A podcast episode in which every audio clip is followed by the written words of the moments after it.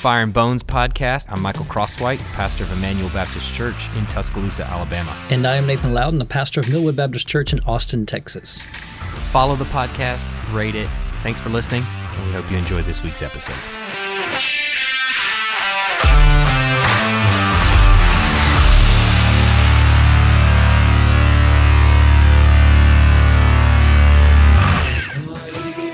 This is This is one of the better ones.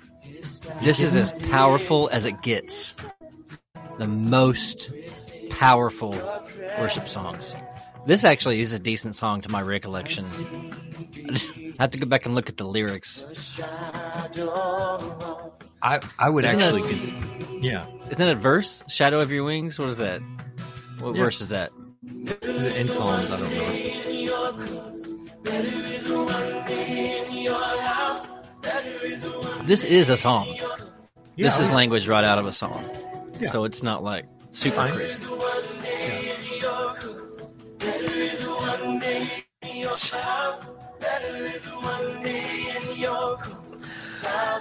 Okay. All right. That's 2000. Okay. Let me go back to the 90s. 90s 90s most powerful worship songs wow oh wow i mean i'm reading the titles and i'm just oh man bro what are we doing Hang on. Let's go back. what's the song i don't know this one I don't either. This one doesn't ring a bell.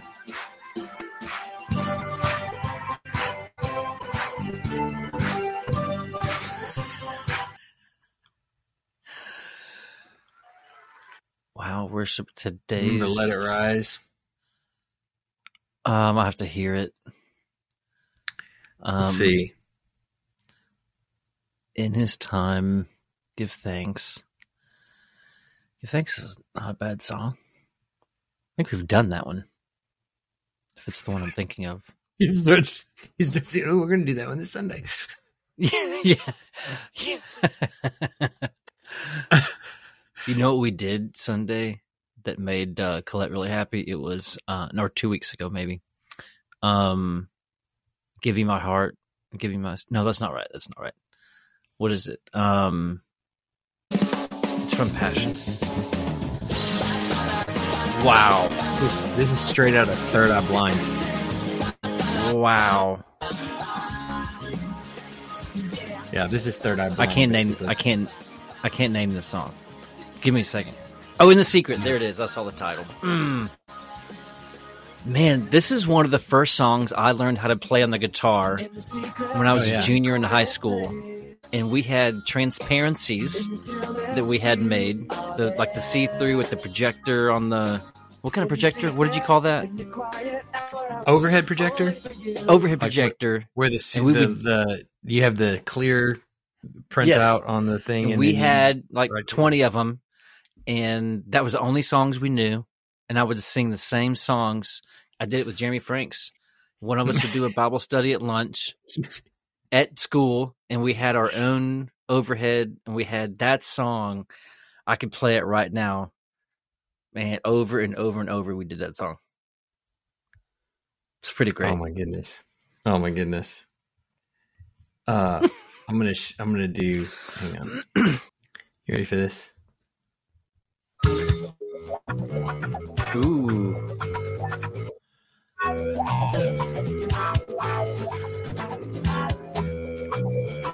man i could play this song It's like a walk down memory lane for you. bro so good but i could never i never had like a band behind me trying to do it it's not the same in youth group but it's like you and your friend Wakanga. Yeah. like it, it, it definitely needs the whole band if you're gonna if you're gonna go Yeah. crazy you know that's the only way it makes Yeah. sense Yeah. i used to play the electric guitar This is this At- is so at- this is you have heard virtually. You've heard already seventy five percent of the whole song. yeah, this is now, song. once the la la Oh, heck la's yeah. come in, now you've heard ninety percent of the song right now. Yeah. When Frontier Camp with like uh, you know, junior high age kids and younger, I remember being allowed to play the electric guitar one year and I could play the lead for Big House, which is really fun to play on the electric. Got to play this on the electric. There's a couple other songs that were just they're just fun songs. Kids would just go berserk. That- So that this was is fun to like- play. This is. uh We've got to do this one. This was like this was like the hit of our era. this. I mean, uh, if you do the motions, it might help me remember. Ah, it's so fun to play. It's so great. I'm about to do the motions right now.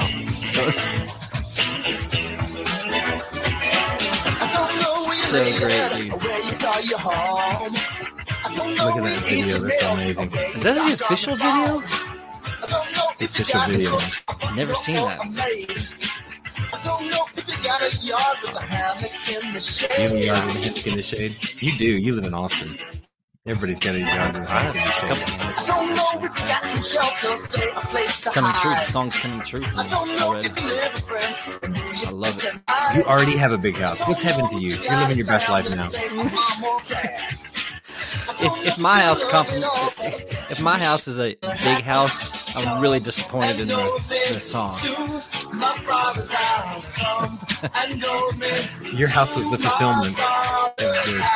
So crazy. You got to do the broom. Vroom. It's like a vroom. motorcycle. It's not- It's like it's a. not It's, room, it's it's lots, vroom. lots of vroom. Yeah, they don't they don't know. That's a- What is going on?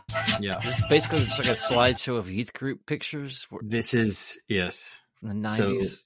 Makes no sense. So, uh, we want. I want to.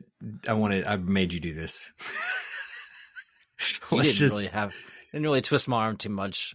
That's true. I'm about to put together a whole new playlist right now But just for my kids. I wanted to do this because, um, what happened, man?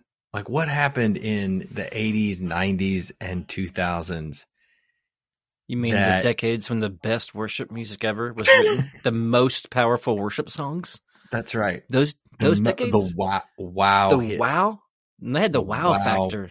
the wow worship hits. Do we even have a wow 2020s? Probably not, because that's that era's over. No, they've got it. They're still doing it, bro. They're still cranking them out. They're they're they're they are they are they are just they're doing just as good as they ever were. They're if not. the wow 2020s came out right now, I probably couldn't name a single band that was on that one. album. I could not name one that's on there. I mean, if there's if it's not Point of Grace, who who's No. even on there? Phillips, Craig, and Dean. Have they? Are they still Phillips, Craig, and Dean? Have they added a fourth one? one Johnson, those Phillips, guys. Craig, Dean, and Johnson. like, is there, is there, is there, or maybe one of them is dead? I don't know. Is it Phillips just in, and just so, Craig? It's just. Phillips and Craig now. So, I, one of those guys is in Austin, I think. and what, what's what's crazy is there Randy were three Phillips. of them, and they didn't believe in the Trinity. I, did, I, you know, I did not know that. Yeah, they're we oneness in Pentecostal. No, they're oneness Did Pentecostal. not know that. Yeah. I couldn't Yeah. name one of their songs anyway. So Oh, I bet you could. I bet you could. so, uh, you know, we there is.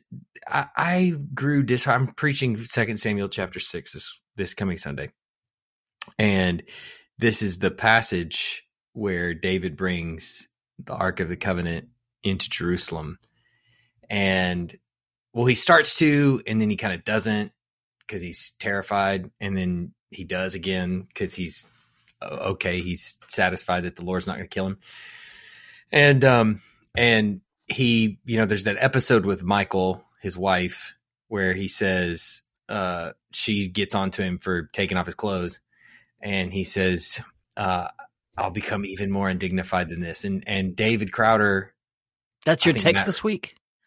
yeah, I think- you're singing the song, right? I, Tell I me you're to- singing the song.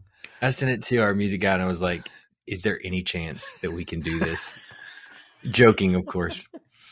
he, he knows it. I'm sure he knows. He He knows the song. he remembered he didn't grow up a Christian, so he didn't become a Christian until Oh, later. Poor. So, yeah, so That's he, he sad. mercifully the Lord allowed him to skip the '90s uh, era of youth group, and but but but he remembers that song being played. He's been a Christian long enough that he remembers that song, you know, being played, and Yeah. and uh, but there's the you know the text is like you know I'll become even more undignified than this. Leave my pride by my side. I mean, it, it the song has like four words in it, and it's like ten minutes long or something. It's I don't so know. great. So Yeah, great. so yeah, great. it's great song. You keep saying so great because there's a bit of nostalgia going back to your childhood. You don't even know, dude. I loved these songs so much. well, we all did, right? We all we all I love these do. songs. Yeah. And, and if you're putting on if you're putting on your your honest pastor voice, why do you not do these songs every Sunday in your church service? Or for that matter, why you know uh it, I'm going to hold that question. I'll I'll hold this question that uh, coming for for a little bit later. But why do you not do these songs on Sunday morning? Gosh, I don't know. I could count reasons. Um, main reason, one of the that's kind of already come up is the lyrical bankruptcy of the of a lot of the songs. So, okay, so to answer your question, can I like there's a difference between some of the songs we were listening to earlier when we first got on a while ago and songs like Big House which has some you know like God Jesus said he told the disciples he's going to go prepare a place for you. Right? We have these scriptural pointing to to mansions. There's nothing about football in the Bible though, but you know. So there there are varying degrees of just kind of nonsense, make noise. Uh, we were listening to the Crowder song. You know, it's it's just it's designed for frenetic, excited, get get loud, get crazy, and it's just theologically there's nothing there. It defeats the the actual point of what worship is in the Psalms, which is singing God's character, nature, singing doctrine, teaching His revelation, singing it back to Him and praising Him. The instruction that comes from singing psalms, hymns, and spiritual songs to one another in Ephesians and Colossians. Those things, those are just absent. You know, they might provide for fun songs. They might be fine. Some of them might be fine camp songs. They're not the definition of what is a worship song. It's just answering that answering that question is it's like um I don't know how to put it. It's like if I have to explain it, what are we what are we talking about? when you know, like how did we get to where you have to ask that question? So Yeah. Uh, so, but and and these are these are, I I say easy. They haven't always been. Um, the, those songs that we look at now that you know this is 2023, and we look back at 1999 worship songs, and we think they're cheesy. They're some most of them. I mean, there there are some. There are few exceptions that were pretty scriptural actually uh, and really simple Sure. and Yeah. things like that. There, in every era, I think there there are those songs, but on the whole, a lot of the songs that we were playing in youth group, they were like, you know, like you said, they were designed to produce frenzy and and to be kind of crazy and pump you up, and they were done at a lot of youth camps and things like that. And I say right now that like it's easy to poke fun at those and look back and go, well, good thing we don't do those anymore, but that there was an era where we played those in church and that was the content of our of our worship music in church largely. I mean, Well, but at the same time, I remember feeling growing up like we had hymns at our church, but then we had summer camp songs. And then when I got to college, I started seeing some of the merger between David Crowder fun camp music and uh, you know campus revival, and then a little bit more of that in chapel services. But there, for me, there was always a disconnect growing up. There was summer camp, and there was my home church. Those are two very different experiences mm, for me growing up, and and I, I think in a good way. I don't know how much of that was on purpose or or what, but I- that was my experience. I didn't have those weren't the songs I sang in church growing up. Few Oh, well, between. you know, we we weren't singing Big House, that's for sure. Um, I'll grant you that. Uh, I think in most, but I, I would bet you that there were some churches that were doing doing songs like Oh, that of course, too Oh, sure. in their worship service. But but there were a lot of songs. Um, you know, every move I make, I'm making you. You make me move, Jesus. Uh, and then it was you know? 15 iterations of that line. yeah. Do the, do the sprinkler waves of mercy, waves of grace, and then you You do do the you do this. You do the everywhere I look. You know, Your love has captured me. And yeah, if you're if you're next to a hot girl, you got to give her a hug in the worship song. You know, capture. That's how the song goes. That's that's what you do. You capture the person next to you. Oh, this is not a time for your confessions of all the in, things that you've done in the past that were less than appropriate. this is This was common not- I don't know. knowledge. no. I don't know what youth group you went to. I don't, it's not normal. Um, so that's that's uh that is uh I think that's disqualifying. Actually, sure. Just my just my summer camp, I guess. We- That's okay. we've got to we've got to we've got to look this up. I need to. What are your elders' phone numbers again? I think I have them. Um, you um, called them before, yeah. I think yeah, I think I've called them before. Um, so, uh, but but you know we joke about that, but there were a lot of songs that were just as vacuous and just as you know. I think half the Chris. Well, I probably shouldn't say his name, but I've already done it. So, you know, half the Chris Tomlin songs that are out there are. Dude, I'm saying there's he's got some good songs. He does have some really good songs. You're not And going to then- sink him, are you? You're not going to take then- him down.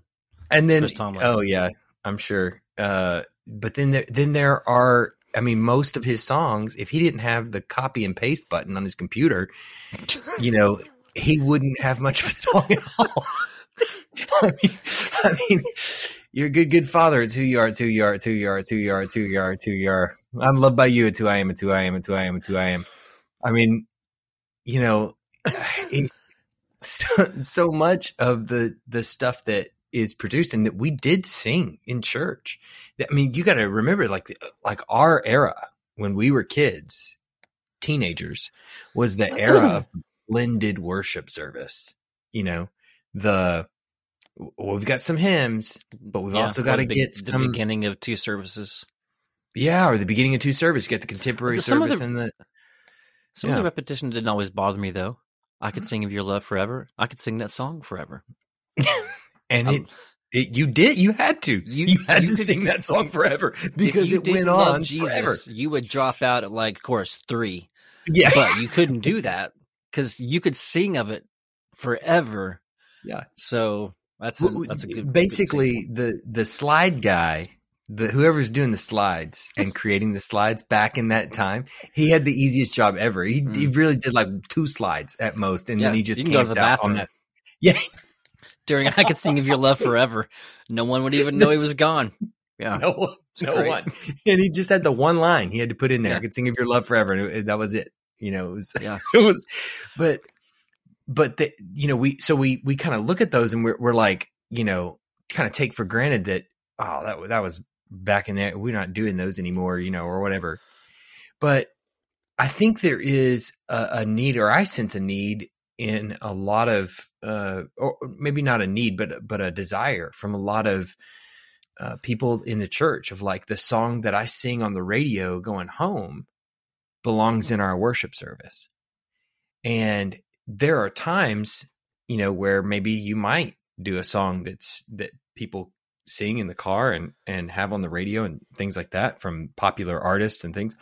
But then there are some that you don't. And and I think probably the biggest disconnect between uh, you know pulpit and pew when it comes to music in the church is why why do we sing these songs and why don't we sing those songs so like what have you first of all have you had that question before and second what do you say in response to this is why we do this song and this is why we don't do that song Yeah, I don't. I haven't in my whole entire time at Millwood. I don't think that's a question that I've gotten very often. really Why don't we do the song that's on the radio? No, really no. have have you do you have requests do like people say like hey can we do this song ever Um, I mean, from time to time, maybe we not not often. More often than not, we're answering the questions like, "This is actually a good song," and if we didn't know it was from Bethel, we might be inclined to sing it. And if we didn't know this was a Hillsong song, it sounds really good, but it's do we want to uh, put those ministries on a pedestal to say, you know, you go listen to this song online, go to iTunes, go find these people, listen to all of their music, and then you're just one step away from going online and finding their sermons and finding their teaching and finding their ministries. Do we do we want to do that? That that that's the question we've way more thought about over the over the years. We've not had a lot of requests for K Love songs. so do you do you Maybe um, because I've, well I've mocked that from the pulpit. Well, sure, but but uh, some of the songs that are on your radio. I mean, I have, it's been forever since I've listened to the radio, to be honest with you. But some of the songs that are popular in Christian in the car in, in Christian music are done by worship bands now, rather than done by you know some independent artists. Like when we were kids, what came on for us it was KLTY was the station out of Dallas, you know, and like the the songs that came on there were songs by Jars of Clay and Caedmon's Call and stuff like that, stuff that you weren't probably doing in the worship service. But now the songs that are coming on the radio are songs done by Bethel, songs done by Hillsong, songs done by um, Lauren Daigle, maybe, or a, a host of other different who, who kind of moonlight as recording artists and and their daytime job is you know worship leader on Sunday morning at their churches. So Mhm. um so those are a lot of the popular songs that are being sung amongst Christians. And so is there a now you just said that you don't you don't do you guys don't do Hillsong songs, you don't do uh Bethel songs. Why? For the reason I just mentioned, we we we don't want it. We don't want people to f- go follow those songs back to their sources and be confused that we aspire to that doctrine, that we teach those things, that we we believe what's behind those songs. So we're just careful about that. I just don't. I don't think it's it's worth it to. Um, it's not a battle worth fighting, especially when there's so many good songs out there, old ones, new ones. So are there songs by doctrinally solid or doctrinally I don't know where they stand uh people that you do play or that you that you decide uh even though they're doctrinally sound maybe they personally are doctrinally sound we don't play their music um and if so why I'm not. I'm not. Is that a different like question? doctrinally solid people like like Yeah. you know maybe Shane and Shane or maybe maybe I don't know if they're if we would consider them Yeah, we had a- but We had a discussion "No, while back don't do that." about a, a song called uh, "His Robes for Mine," and in the song it says, um, I think it basically says God died or something like that. I can't remember the lyric now, but it's a Baptist song. It's written by Baptists, and it was enough of a lyrical um, you know, a, enough of a, a linguistic confusion that enough people felt like, eh, this maybe isn't the best one. I actually love the song. I don't think it's into the world, but enough people felt like it was, it just kind of rubbed you the wrong way. And Mhm. so we just thought, well, let's just not sing it.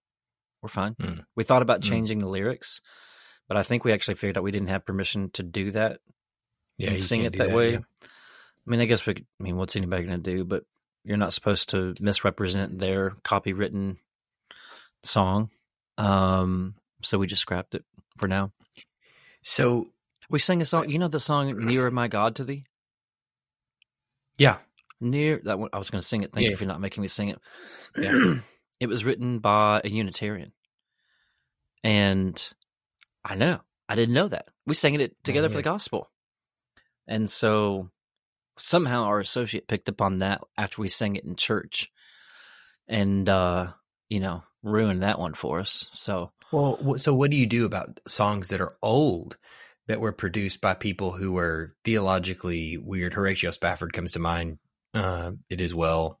yeah, we Uh, just sang it was as well on Sunday night. Yeah, I think he's a, uh, a pr- charismatic and probably a, a less than orthodox kind of way. so, Yeah. you know what? What do you do with songs that are super old like that? That where the the person who wrote it is doctrinally askew. Yeah, I mean it, it's hard. At some point, you're going to have to make decisions about, um, you know, who a song a song like it as well right now is pretty pretty well connected to biblical faithful church tradition and separated from him and himself, as to where you know one click of who wrote um, a Bethel song and you're it looks like we're you know endorsing Bethel. So I, I just I think that's that's a different question. Um, requires wisdom and unity from your elders and understanding from your congregation. So then take a modern song where now you've got you get the end of the song and you get the little credits for the end of the song of who wrote it and you've got let's say Phil Wickham is one and Mhm. then you've got all these guys that you've never heard of before that are after Mhm. him and Yeah. some of them may be connected to who knows who um Yeah. maybe I mean, some, some of them are just- connected to Bethel Some of them were just trusting because they came down to. Uh, I guess that's the thing. If we if we don't know, you know, some of these songs that are written back in the fifties, sixties, eighties, and we don't even know who they are. You know, that's one conscience issue. But if we know that it was written by Bill Johnson, Yeah. um, Bill we Johnson pastor someone- of Bethel Church pastor of Bethel, writer of songs, Yeah. him and his son, then um, pretty much yeah, that's that's different. Yeah. So I guess so. All of that, you, you, you know, now we at our church we have, I think, uh, I could be wrong on this. I think it is two Hillsong songs that we have in our library that we will sing from time to time. Um, "Oh Praise the Name" is one of them, and the other one is called uh, the Creed, or I believe. Maybe it's just called "I Believe the Creed" or something like that and it's Mhm. basically the Apostles' Creed. Um, so we do both of those songs. Both of the songs are done by Hillsong. Um, I think the question is not as much like what songs do you do, but what is governing your choices? Like what are what is the the way that you look at worship that's causing you to make one decision versus the other? in terms of the songs that you sing. Uh, the just our definition of what worship is: What is it? praising God for who He is, for His faithfulness, taking example from the Psalms, singing, you know, what is God, who is God, what has He done, singing about Him doctrinally. That the the Psalms do that. We're, we're instructed to do that in the New Testament. So we're looking for the actual content of the song first. And then, you know, after that, it's just a matter of our our conscience and our concern over clarifying sound doctrine by uh, you know, beyond actual song that's written. So um I mean that's where we're taking our cues. It seems like- else, or if you would add something else. no, I um there there are songs I think that you may you may I disagree here, but like there there are certain songs that are true in everything that they say. Uh, Mhm. I I mean I don't I couldn't sit here and name all the lyrics to Good Good Father, but the ones that are coming to mind, the part of it that's coming to mind is true. You're Mhm. a good good father. It's who you are. Mhm. I'm loved by you. It's who I Mhm. am. you can know the whole um, song. It's okay. I think that's the whole song. it's basically just copied and pasted from there on out. that's true. You know, that song is true. We don't do it. Um, and Why don't you do? Why don't you do it then? Because Well, it's Chris the- Tomlin. no, honestly, 'Cause you of know, Joyce I, Meyer? I, look, if I was in a worship service where that song was sung, I wouldn't have a problem with it. You know, I wouldn't, Mm, I might roll my eyes to be honest with you, because I'm super judgmental and I struggle there. But mhm. um, but I, I wouldn't um you know I say that half jokingly but but I I, I wouldn't uh want to put that in a worship service that I'm orchestrating.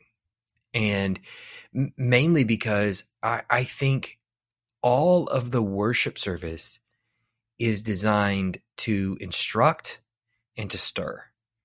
And I think instruct in the sense that we're we're trying to explain through our s- songs, through our prayers, through our sermon, through even the Lord's Supper, through all of it. We're trying to instruct the church and the Christians that are there, the non-Christians that may be in attendance. We're trying to instruct them on who God is and teach them. And secondarily to that, trying to stir their emotions toward the God that we're teaching about. And I have five songs, five songs on a Sunday, four that come before the sermon, one that comes mm-hmm. after the sermon.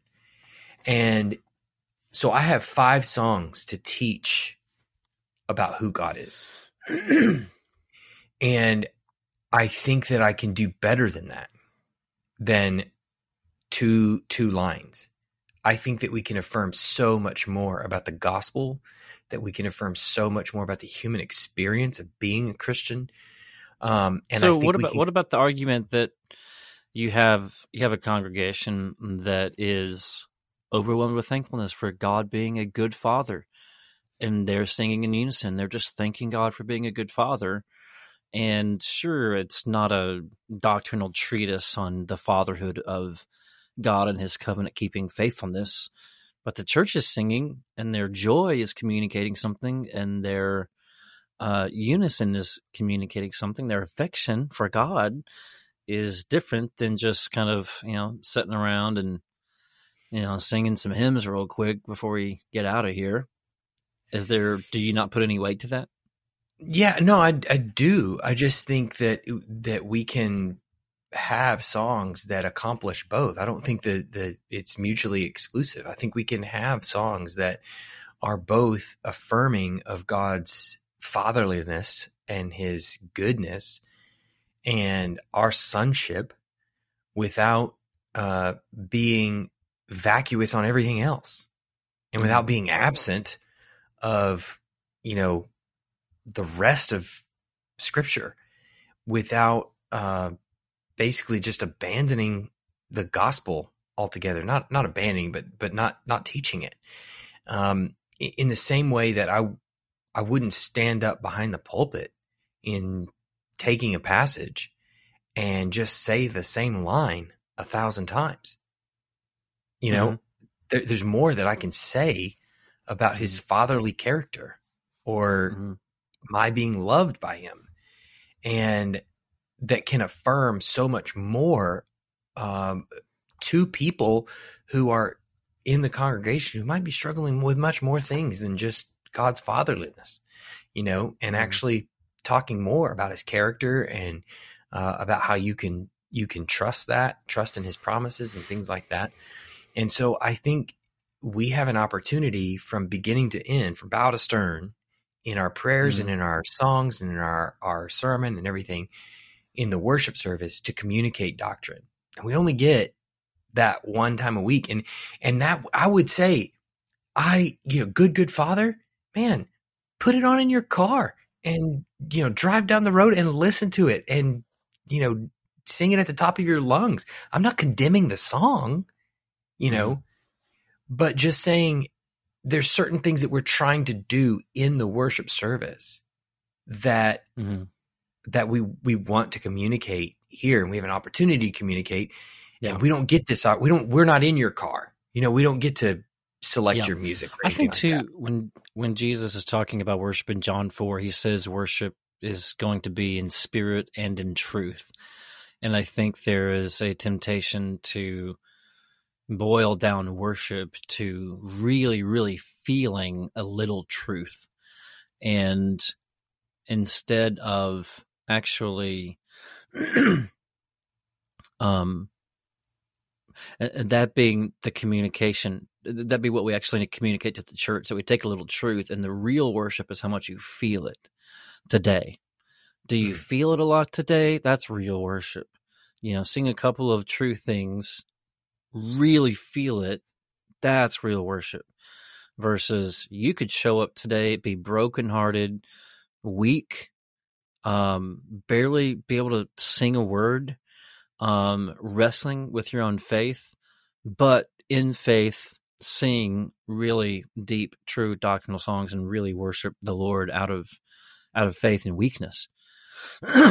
So i think that's what that's what worship is. It's done and it's not it's never just in truth. You know it's it's not like how do we know we worship? Well we sang really faithful doctrinal songs. Well that's that's not all of worship but it's also just not much of a spirit. You know you just you could write anything. So i don't know. We don't i don't think we have to sh- share i don't want to give it away if i share my screen so but i'll, I'll um because you'll know. So see see if you recognize this song as an as an example of worshiping in, in spirit and truth. This is this is the verse. You are the one who lights up my life.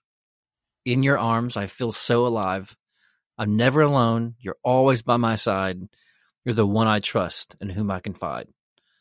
Chorus. You're the one who makes my heart sing. I'll give you everything. My everything. Your love is all i need. My everything. Forever and always my everything. Verse 2 you are the one who gives me strength in your love. I find my defense. You hold me close. You never let go. You're the one who loves me. This i know you recognize that song i don't you don't. I just asked Chat GPT, Open AI, to write a song. write a, write a song that sounds like it could be to God or to a girlfriend.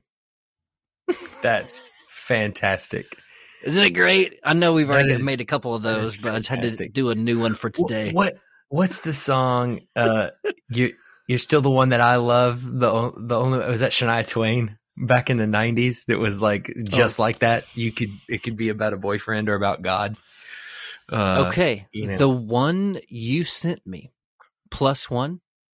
yeah I remember that name, but I don't really remember um, who they are. So I listened to this song. I cannot tell if it was a Christian band that sounds like a bad secular boy band or if it's a boy band that actually just kind of happens to sound like a Christian band. I've got it. I've got it right here. it's written on my heart right okay here it is i'll play it real All quick, right, do 'cause i got my screen share. I'm I I'm beside myself with excitement. In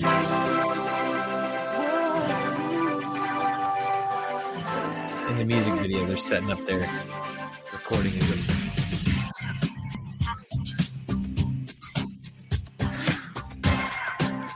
and how it might have been if you had never walked into my life. I would have been nothing without you. where would I be? What year is this? 2000. Like you are cold starless night, but everything's changing. Everything is feeling right.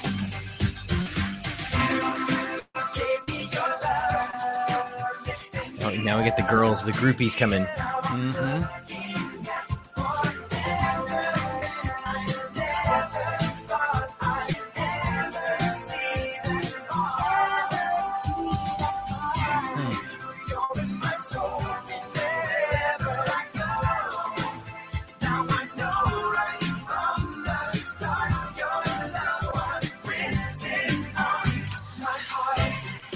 So yeah,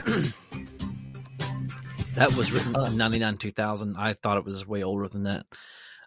I, you can't, I can't, I, I still don't know if this is, in my memory, a Christian band that I can't tell is a Christian band or if it's a secular band that just sounds like a Christian pop band. no, they're they're a Christian band. Well, what is a Christian remember. band? I don't know. It, but I know, but were they in, were they getting played on K Love and were they, Yeah. That was their, that was their their answer. That, that was the the Christian pop market's answer to NSYNC and the Backstreet Boys was Mhm. plus one. Yeah. Oh, that's right. Um, so that was basically bye bye bye. But They have a song called Soul Tattoo.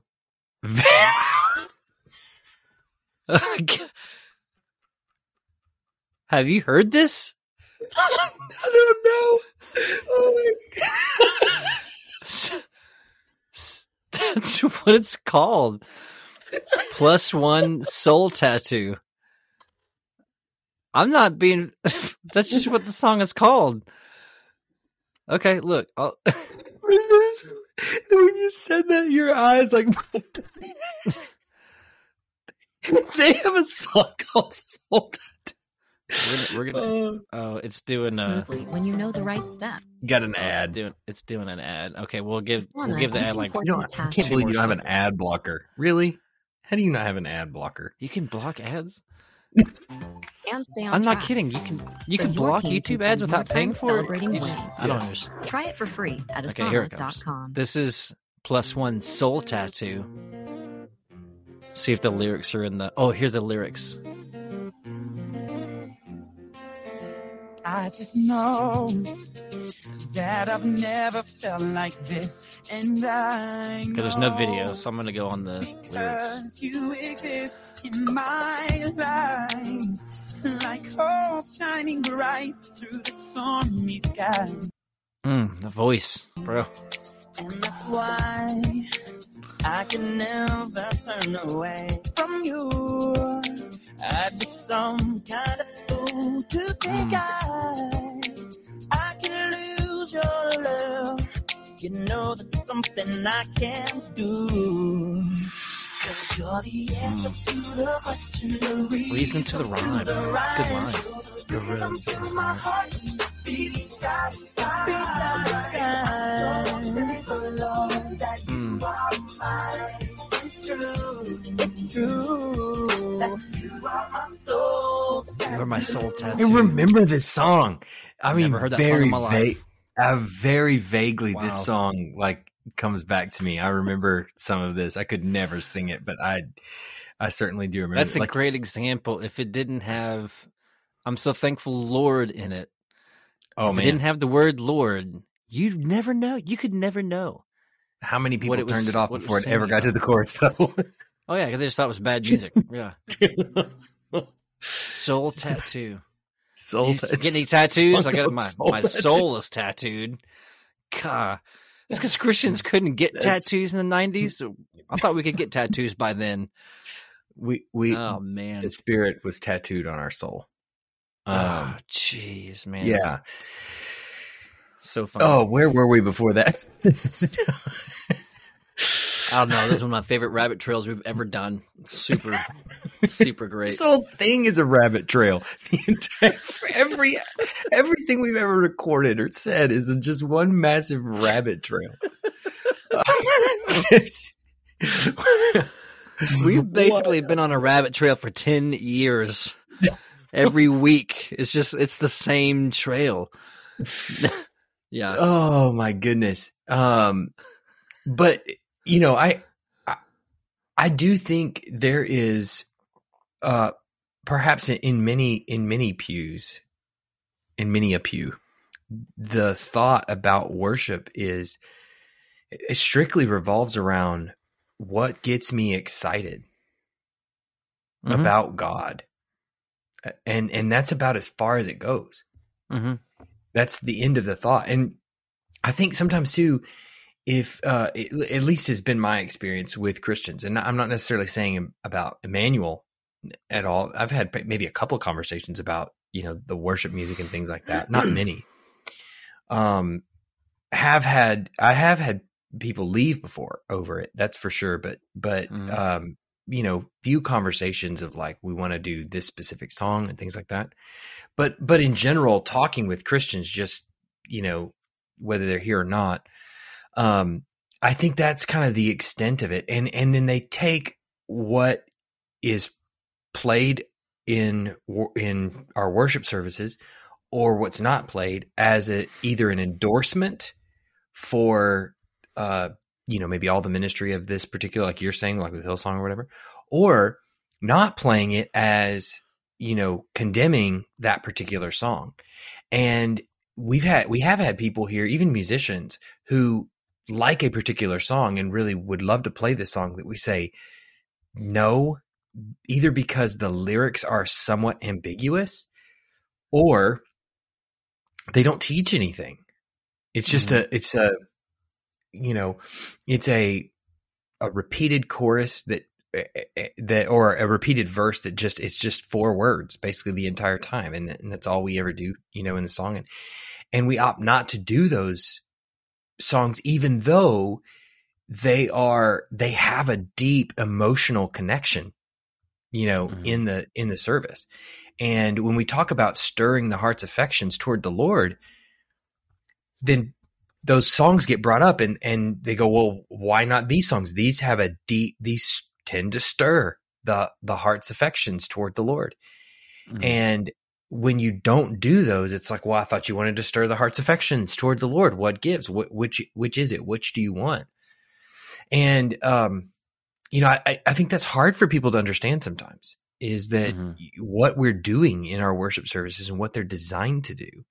And uh if you can line up the psalms next to a song like you know soul tattoo you, you, you will see a, a dramatic difference between the what's going on in the Psalms versus what's going on in Soul Tattoo.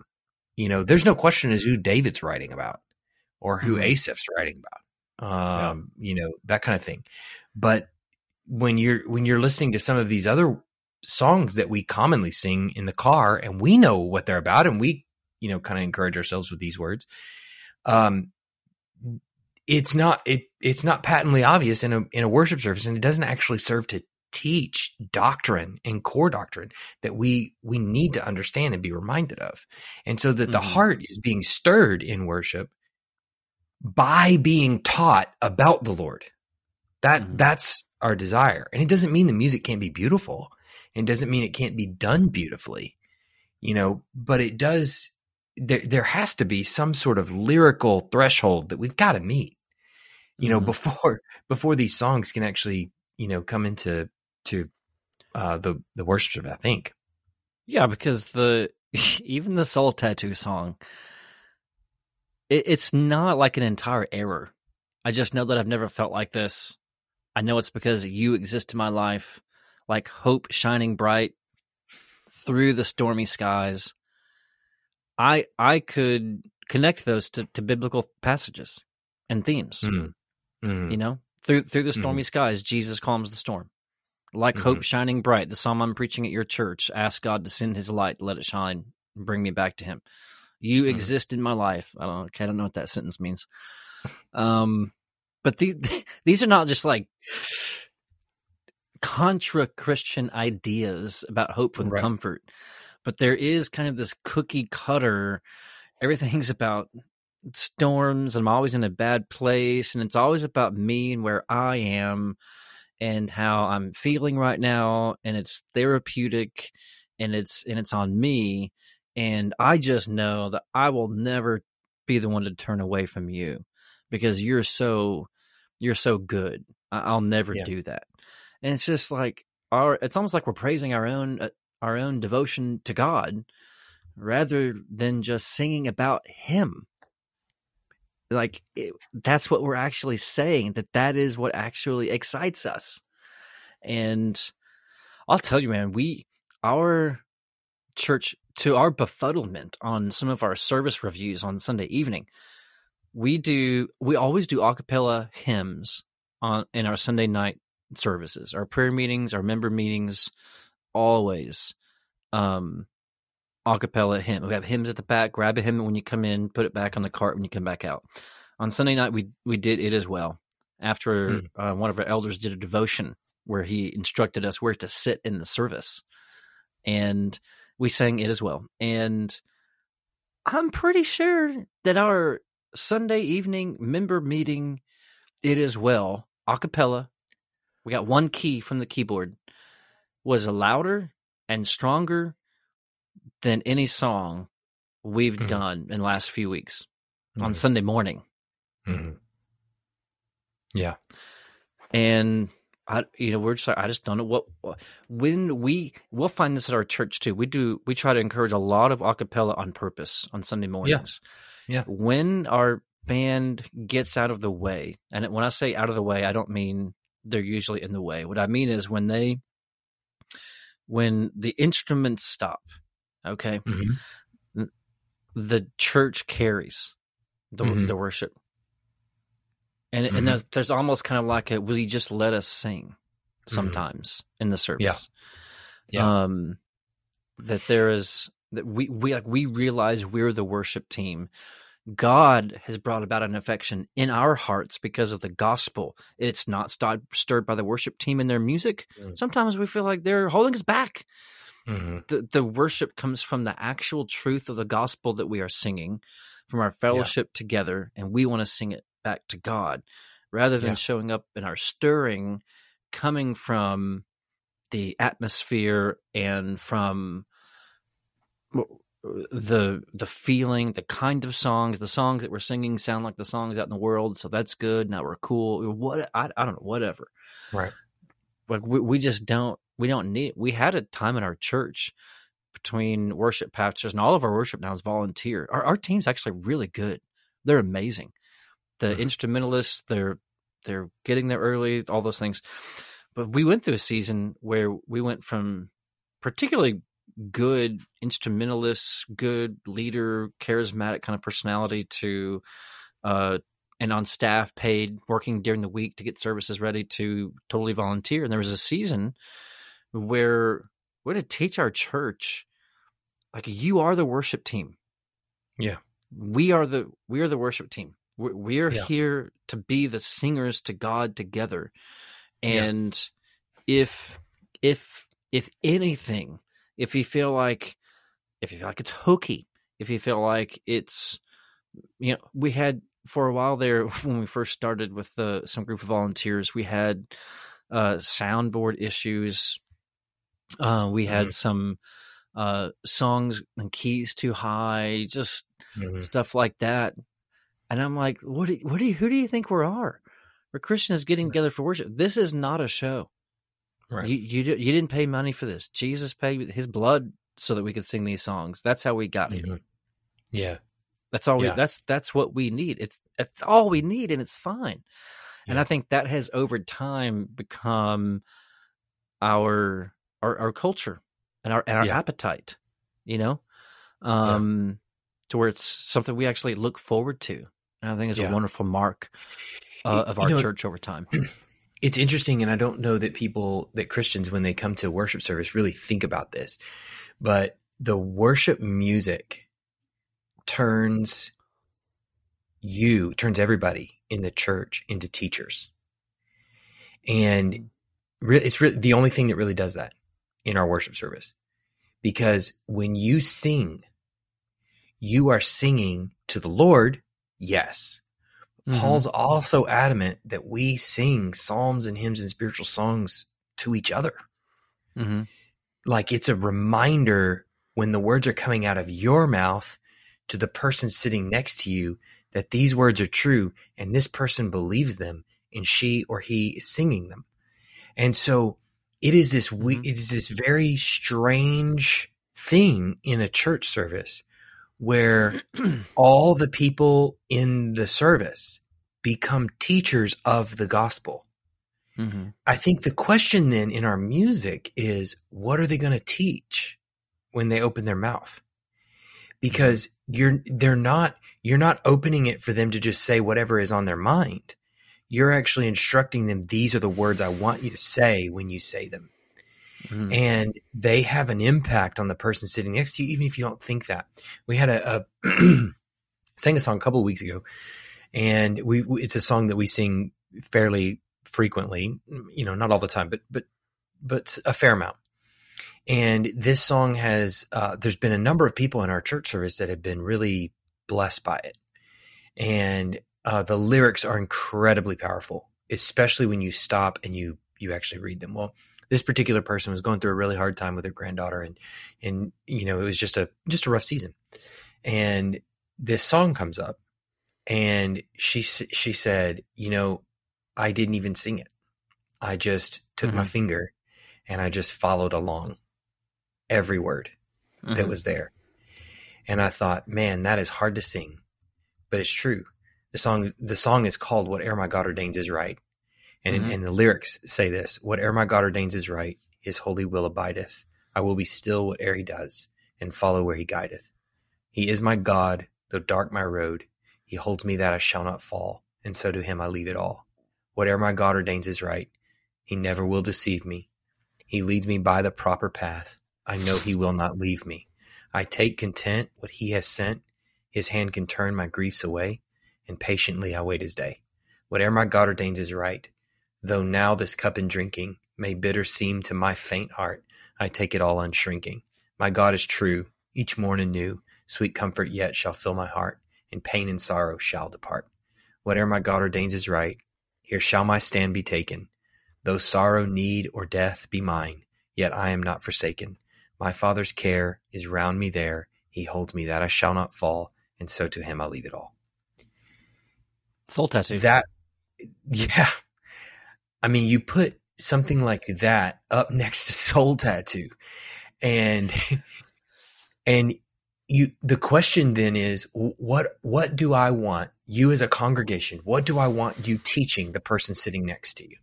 Not not just singing back to god and and reminding yourself as you're singing it back to god um what something that's true. We want that. That's Mhm. primary i would say.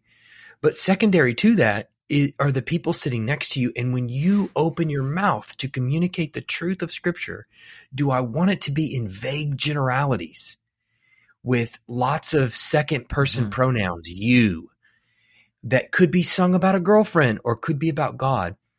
Do i want it to be words that are are those true? Is that you know uh spirit you are welcome here and and you know inviting the spirit into the room? Is that is that really what we're we're wanting to sing is that is that true i, I mean i don't know that that's necessarily th- true that we're we're you know unlocking the door and okay now the holy spirit can come in um you know so do, do i want Are you vague making fun of the song generalities from my wedding? um maybe uh you don't know. You don't know. Actually, I know you don't. i hope not But so at some point, it becomes kind of a, you know, a a good, better, best kind of question. yeah Like that's absolutely it- it you could you could sing Soul Tattoo, and it's not entirely, no, you, it's not heretical. I don't like. I'm. I'm not looking at Soul Tattoo, but I'm just saying, like, good, good father. Be It's- it's ready, not. Millwood. It's Here not- it comes. You're about to get soul tattooed. Soul Tattoo. I'm to blame it on the worship leader for sure. Oh, you're about to So, get inked. we we actually just got our our administrative assistant Stephanie was the first admin assistant in multiple attempts who actually got our our copier to print like hymn sheets and music sheets like the actual piano music Yeah. into our worship guide so that's not just text Huh. so now we just got our mu- we just got music in there for all of our songs last Sunday. Man, Is it? I was so excited. So it's like it's like little hymnals. you're cooking now. with gas now. You don't even know. Yeah, we're We- about to sing all do that four every parts. Yeah. well, you know, we didn't all go to Apple before we were in ministry. Okay, that's not where we all worked. Like you. Uh, You there's know? some songs that we don't have the the sheet music for, but but it's probably about half and half. But yeah, y- you know, it like, is. you It compare- is- you you're absolutely compare right. It's a question of good, better, best. Right? Like like um Sometimes. you know, good good father. It, it's a fine song. The, the, it's true. You know, as far as the words that I can remember anyway are are Mhm. true, and and sing it in your car. but if I'm choosing, if I've got five choices, hmm then it's just not going to ever make the cut because I know I've got five better songs than that hmm that that remind me of five. But you know what? If I was in the you know middle of nowhere and I'm designing a worship service and I have no tools at my disposal, I don't have the internet connection, I don't have whatever. Then and that's the only song whose words I can remember. Guess what we're doing? You know, we're doing "Good Good Father" four times, which which is good because it just repeats itself four times. But um, so, but but you know, in the in the age that I'm in and the resources that I've got and the number of people that are writing songs that are theologically deep and rich and remind us of the gospel even in the midst of struggle. For me, whatever my God ordains is right is basically the new version of it is well in some sense that but I think it's even deeper and theologically even more rich. Yeah. Um, that it reminds you of the same truths in the midst of suffering. Whatever my God ordains is right. Hmm And man, are those hard words to sing and to say when you're going through it, you know? But it's true. And, and so like anytime I'm designing a worship service or laying it out, I've got five better songs that are richer and truer and Mhm. better than, than good, good father. So it is a question of good, better, best to some extent, you know? Yeah. And, And, it's yeah. it's trying to express the truth. Like if you just go through the Psalms and how often we are led by God's word like light, how often we are guided by uh, truth. That his his word is something that we worship him for. His Mhm. word is how we walk through life. So Mhm. the closer our songs are to his word, the more we're being illuminated when we gather into what is good and right and true in the world.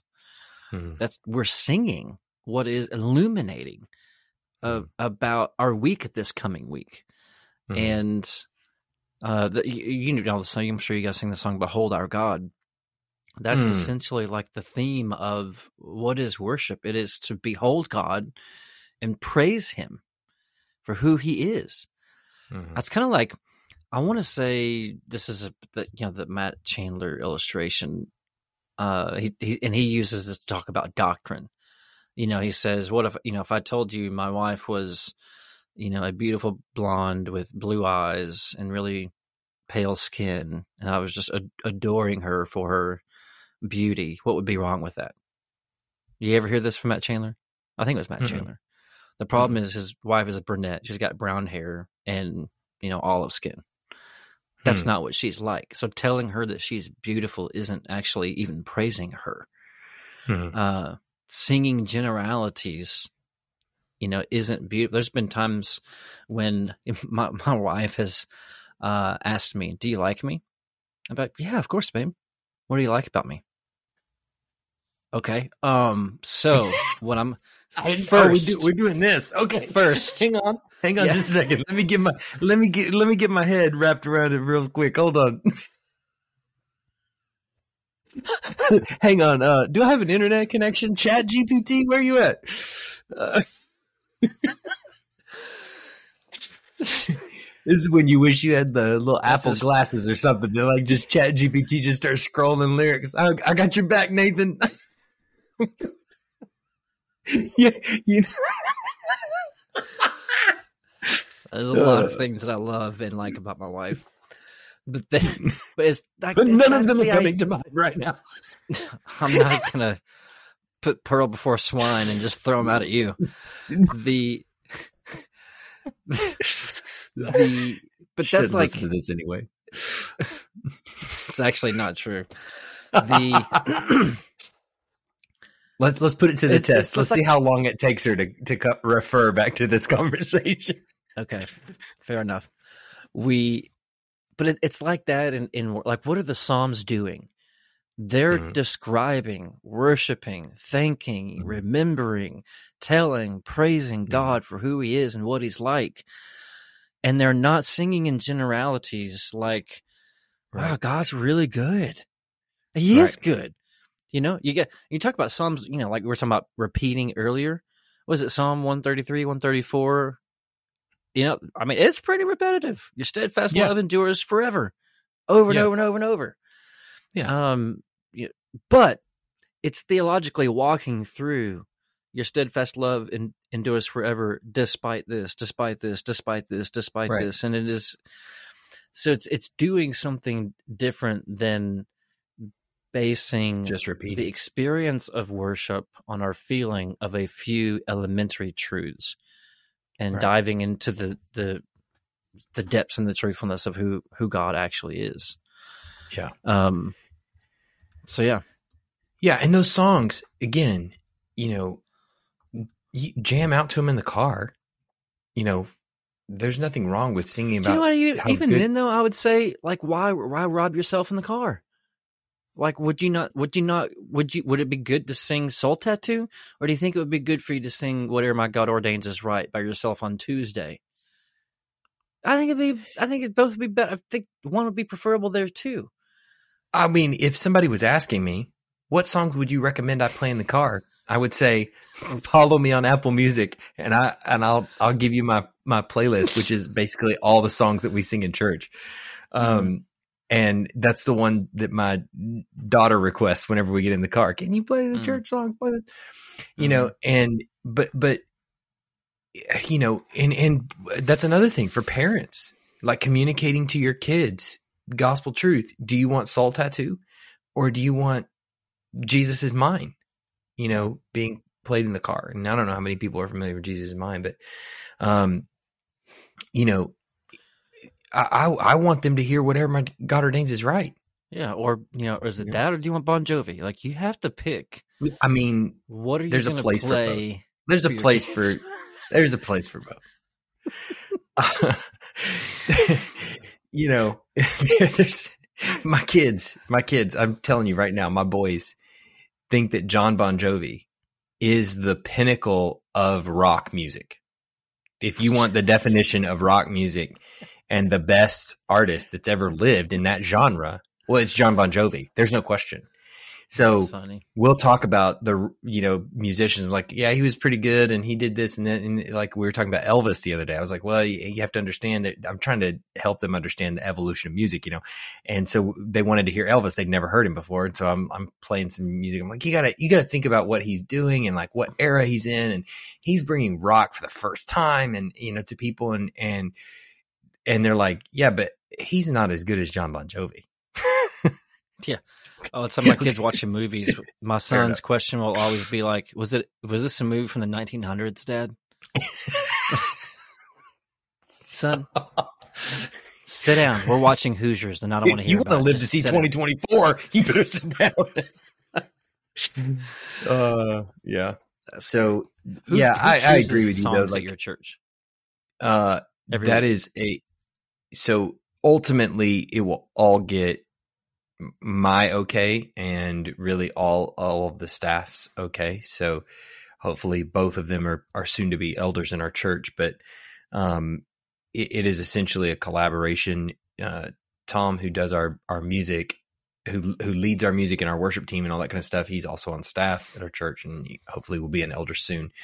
he um it, he'll come up with like a rough draft of Mm. we have a library of songs. Basically, we have you know it's probably a hundred and let's say 150 songs maybe, um, and he will pick from those songs Mhm. and kind of put together a rough sketch of a worship service and then we'll go over it in staff meeting like do these songs look good is this you know and then we'll give the thumbs up and normally that stays roughly like a month and a half two months out we're planning so um so we'll have kind of the songs pretty much set in place and then they'll start working on getting the music printed up once we once we all kind of give the okay on it Mhm. um, so it, it's a little bit easier in some sense because we we kind of have the library of songs that we do and that we like, sort of pre-approved.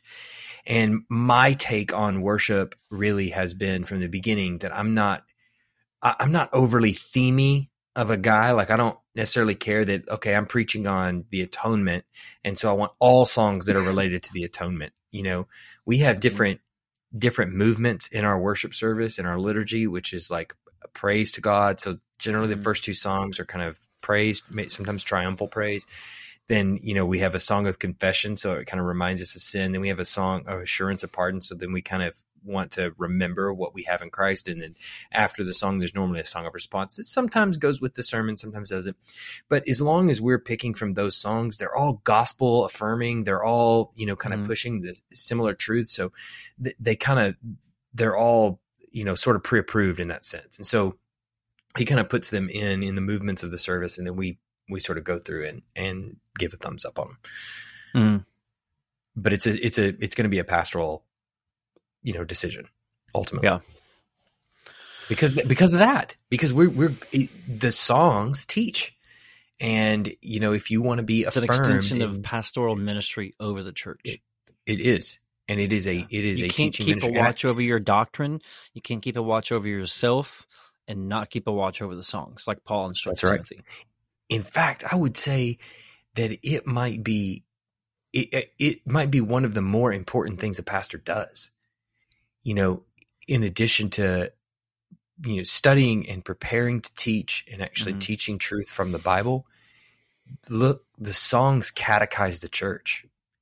They Mhm. teach the church, they affirm doctrinal truth, and if you've got songs that are theologically askew or Mhm. theologically ambiguous, you're even if your teaching is great, your You would never church preach is like that. Have, no, your church is going to have an identity crisis because Mhm. they they they're not hearing reiterated to them in the songs what they're hearing taught in the pulpit. And so it's a it's important that that there is a uh, that that all of that is brought under the teaching ministry of the church. And so, you know, Mhm. that's I think the biggest issue with a lot of those songs, and even playing them in the car. You're right, like it would be better. You know, yes, yeah, good, good Father. I, I don't have anything, you know, I don't have a problem against that with that song.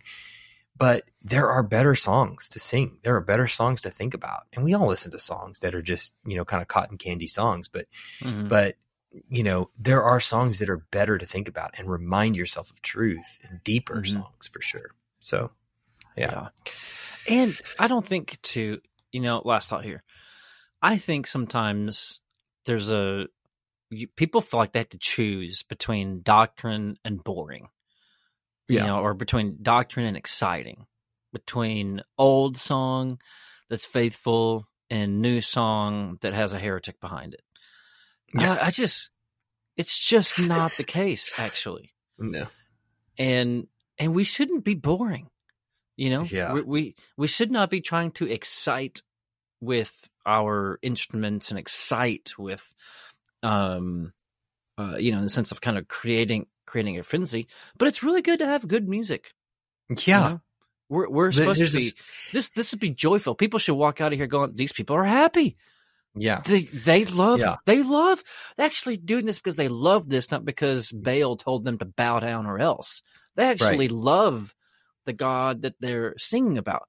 So like Yeah. some and it and it and it's good for it to be musical. I think CityAlight Yeah. does this best. Sean Sean Shane and Shane do this really well. There's others, you know, Sovereign Grace do it fine. Psalm 92 says this It's good to give thanks to the Lord, to sing praises to your name, O Most High, to declare your steadfast love in the morning and your faithfulness by night. The music of the lute and the harp. I don't know about you, we don't have a lute or a harp or a lyre. For you, O Lord, have made me glad by your work, and the works of your hands I sing for joy. So we sing him and his name and his love and his works back to him to music. That's what we're doing. Yeah.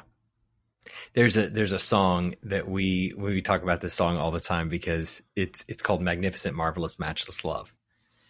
And it was I think written by the Gettys. Um it it there's so many other probably people that contributed to the song in some way, but Mm-hmm. um it, it the lyrics of it it's very upbeat the lyrics of Mhm. it are uh, like magnificent marvelous matchless love too vast and astounding to tell forever existing in worlds above now offered and given to all o fountain of beauty eternal the father the spirit the son sufficient and endlessly generous magnificent marvelous matchless love Creation is brimming with thankfulness. The mountains exultant they stand. The seasons rejoice in your faithfulness. All life is sustained by your hand. You crown every meadow with color. You paint every shade in the sky. Each day the dawn wakes is an encore of magnificent, marvelous, matchless love. So it just goes on, you know, just, and the song is just beautiful. And the, but it's matched by its music. Its music is, is beautiful. And the way that it ends, the song that the, the arrangement, the traditional arrangement of the Gettys, the way that it ends is like this kind of sort of instrumental, you know, kind of, and it just drops off. It just, it just quits. And every time our church plays that song, every single time at the end, they will all whoop and clap. Everybody, that song. And we've talked about this in the, Please do in the office with it. When Please that, put it on there when I come. I want to. I want to experience this. it's i mean every time i don't have to say anything we just play it. And one thing that would be hard about when you come is that we have a violinist who is a college student and she'll be she's Mhm. here during the school year. She's not here during the summer. And so she plays that that musical interlude and she's phenomenal at the violin Mhm. obviously. And so she does that. And then before her we had a, a piano player who was at the university who was a piano performance major and he was also phenomenal. And so he would do it on the piano instead of the violin obviously. And uh and so it, it's this just this powerful music that then just like it, just like is laid out there and, and it just inspires the church to Mm-hmm. you know rejoice and it's it's I, I think it's it's a combination it's the music obviously that has that kind of sense to it but the it's matched by the words Mm-hmm. and you know there is a reason in our worship service why we don't stand up and read the lyrics and then that's it hmm you know we, we sing hmm these words because there is a joy in singing There is. Yeah, I can't remember who uh, it was. It might have been MacArthur. It was talking about you know worship is doctrine put to poetry coupled with music, mm, singing it together out loud. Yeah. And and you can't when when that happens and it's and it's all comes together, the music, the the lyrics, the everything in a in a song, um, you can't help but praise the Lord for it. It's doctrinally true, it's rich, it's deep, it's you know A I mean Christian's we're soul we're- will be stirred to it, but and yeah. Yeah. Oh, for sure. Yeah, yeah. That that it, it's designed and the way that it's put together stirs the heart of the believing, and um, you you know you can't help but but love that, and that's what we should strive towards. but do you Deep, feel like in your congregation there's music. do you feel like in your congregation there's a potential for people to go i love it when we sing songs but i really love it when we do that song for sure. Is that bad? could be a cha- it could be a challenge you Why? know like if you have people going i really love um you know worship when it's just john on the piano but i really love it when it's ryan doing the guitar that Mm. that's when i that's then now then where i feel like we're, we're really in the zone we're really worshiping i really feel it on those days i think we're coming in a danger of redefining what worship is Well, there's a difference between the- being thankful for all the gifts God has given us and thinking, now that was that yeah, that was good.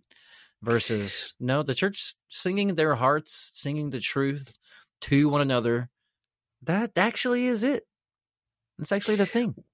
We have this conversation in the office, I think probably at least once a month of and it's a it's a conversation that will never end of you know what is what first of all what is the goal and is good in expression of instrumentation in music bad Yeah. you know that can it be so good that it's bad Mhm. and is an arrangement of a song designed to emotionally manipulate to get to that point Mhm. of stirring and i certainly think it can be for sure uh and and there is some measure of it that is what is your intention in doing Mhm. this at the same time i've said let's put magnificent marvelous matchless love just the music to uh soul tattoo and it's not going to produce that. You know? Let's read the lyrics of magnificent marvelous matchless love and have no music and it's not going to produce that. What is causing the um the stirring in the heart of our congregation for one we don't know that i can't look into the heart of the people that go yeah i love that and Mhm. and answer the question what they were thinking you know Mhm. um, and so I can't really sit in judgment over them. What I can say is that music is beautiful and that song is equally beautiful. Mhm. So whether it causes someone to go, man, I really love it when that person plays, Mhm. or whether it's just, no, I, I don't care. I just, that's, that is the most beautiful expression of biblical truth that I've heard in a long time in a song. Mhm. you know, I can't really control that, nor should I really try to. It's, you know, I'm, I really want uh, our church to think about deep, uh, abiding truth of scripture. And I want to do it in the most beautiful way that we can, you know, Mhm. so that it really burrows down deep in their heart and it comes up when they're washing dishes and when their parents die, you Yeah. know, hundred percent. and There's a reason the So- Psalms talk about cymbals and tambourines and drums and and and it's not just because well we we have to have some kind of arrangement we have to have uh you know we have to have some some order you know there there's there's actually the the idea is that this is uh in line with singing and and dancing and it communicates and fosters joy. It's uh it's not like we're not church of christ. It's not like music is a is contra worship or something. Absolutely not. Yeah. Right. So we do uh we do typically one um ti not quite every song but many songs a couple times a worship service anyway where the last chorus or s- last chorus last verse somewhere around there there will be no instrumentation. It'll just be voices. And it's amazing how powerful that is in a worship service. Mm-hmm. and so so then and, and sometimes you you know you hear the whole church singing holy holy holy. Um are you you know are you are you being stirred by the power of that um that feeling? Or are you being stirred by the truth of the song toward the god about whom it's written? And i can't say what each heart is doing in that worship service. I can say what my intention was behind it. The same way you would say about beautiful music. What's the intention behind the arrangement of Magnificent, Marvelous, Matchless Love and the lyrics? Is it designed, you know, to elicit that kind of response? Well, I don't know what it's designed to elicit. And I don't know in the pew what people are reacting to. If that's just a fleshly, you know, exercise of, you know, hollering and clapping or whatever. What I mm-hmm. can say is the intention behind behind us doing it and the way we do it. Um, and it's not, I don't want it to merely stop with excitement and joy over the music, but I can say God created music He created it to be beautiful. There's a reason we don't read these lyrics. We sing them because they it's a way of of the emotions communicating biblical truth and and a way for this biblical truth to connect with the emotions in a way that just speaking it does not. And so um so that's our intention behind it. You know, what is the response? Well, sinful man can do anything he wants. You know, there's there's no end to our sinfulness for sure. But I think over time you start to see people be corrected by the word that's in the in the song and the word that's being preached. And over mm-hmm. time their theology tends to come in line with what the song's singing and with what the what is being preached through repentance and through all the normal means. So are there going to be abuses in the worship service? Of course there are. You know, but that shouldn't stop us from singing the best, richest songs we can, set to the best arrangement that we can possibly find, and doing it to the best of our ability. It, shouldn't stop any of those things from happening. And um, because at the end of the day, more often than not, for the Christians, God is going to use those things to shape them. And that when, you know, when they have the car wreck or when their parents die or when they get diagnosed with cancer, they're going to be reminded of whatever my God ordains is right, you know, mm-hmm. and it's going to come back and they're going to sing it the way they heard it done in the worship service because that's the way they know it. Mm-hmm. And I want that, you know, yeah. And I think that's good, but I don't, I don't really want soul tattoo to come to their mind, to be honest with you. you know? yeah. It's interesting. I mean, you could mm. sing "You Are My Fire." My fire. I knew you were going to do that. I knew desire. you were going to do that. It's interesting that Paul encourages the truck the, the church not to get drunk with wine, but instead be filled with the Spirit, addressing one another in psalms and hymns and spiritual songs. It's like the drunkenness that you're that you could feel with wine is debauchery but instead fill yourself with this as if those are actually competing uh filling of the soul mm-hmm. you could be filled like this and drunk and lose yourself like this or what you should be what you should do is be filled with the spirit addressing one another in psalms hymns spiritual songs so i it's not saying don't be drunk like this be drunk like this and you know go get go get drunk at church on worship songs but what mm-hmm. I think mm-hmm. it is saying is instead of drunkenness by wine, have this exuberance instead. Be filled mm-hmm. with this instead.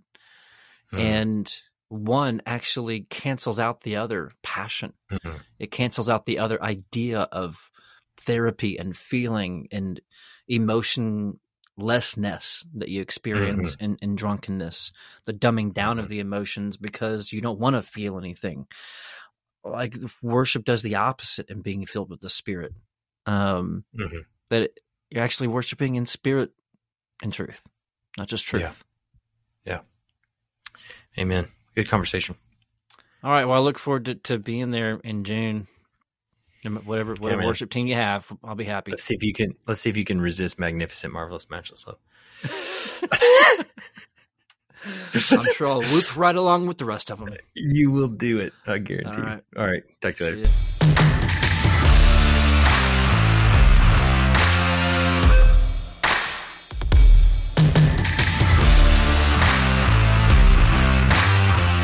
Thanks for listening to the Fire and Bones podcast. If you enjoyed this podcast, consider subscribing or following the show on your favorite listening platform so you can be notified every time a new episode is released. Consider leaving us a generous review if that's an option for you, and most importantly, share this podcast with someone that you think might benefit from it. Be sure to check the show notes for any relevant links, including our contact information. Feel free to reach out to us with any questions you might have. Thanks for listening, and we'll see you next time on the Fire and Bones podcast. Yeah.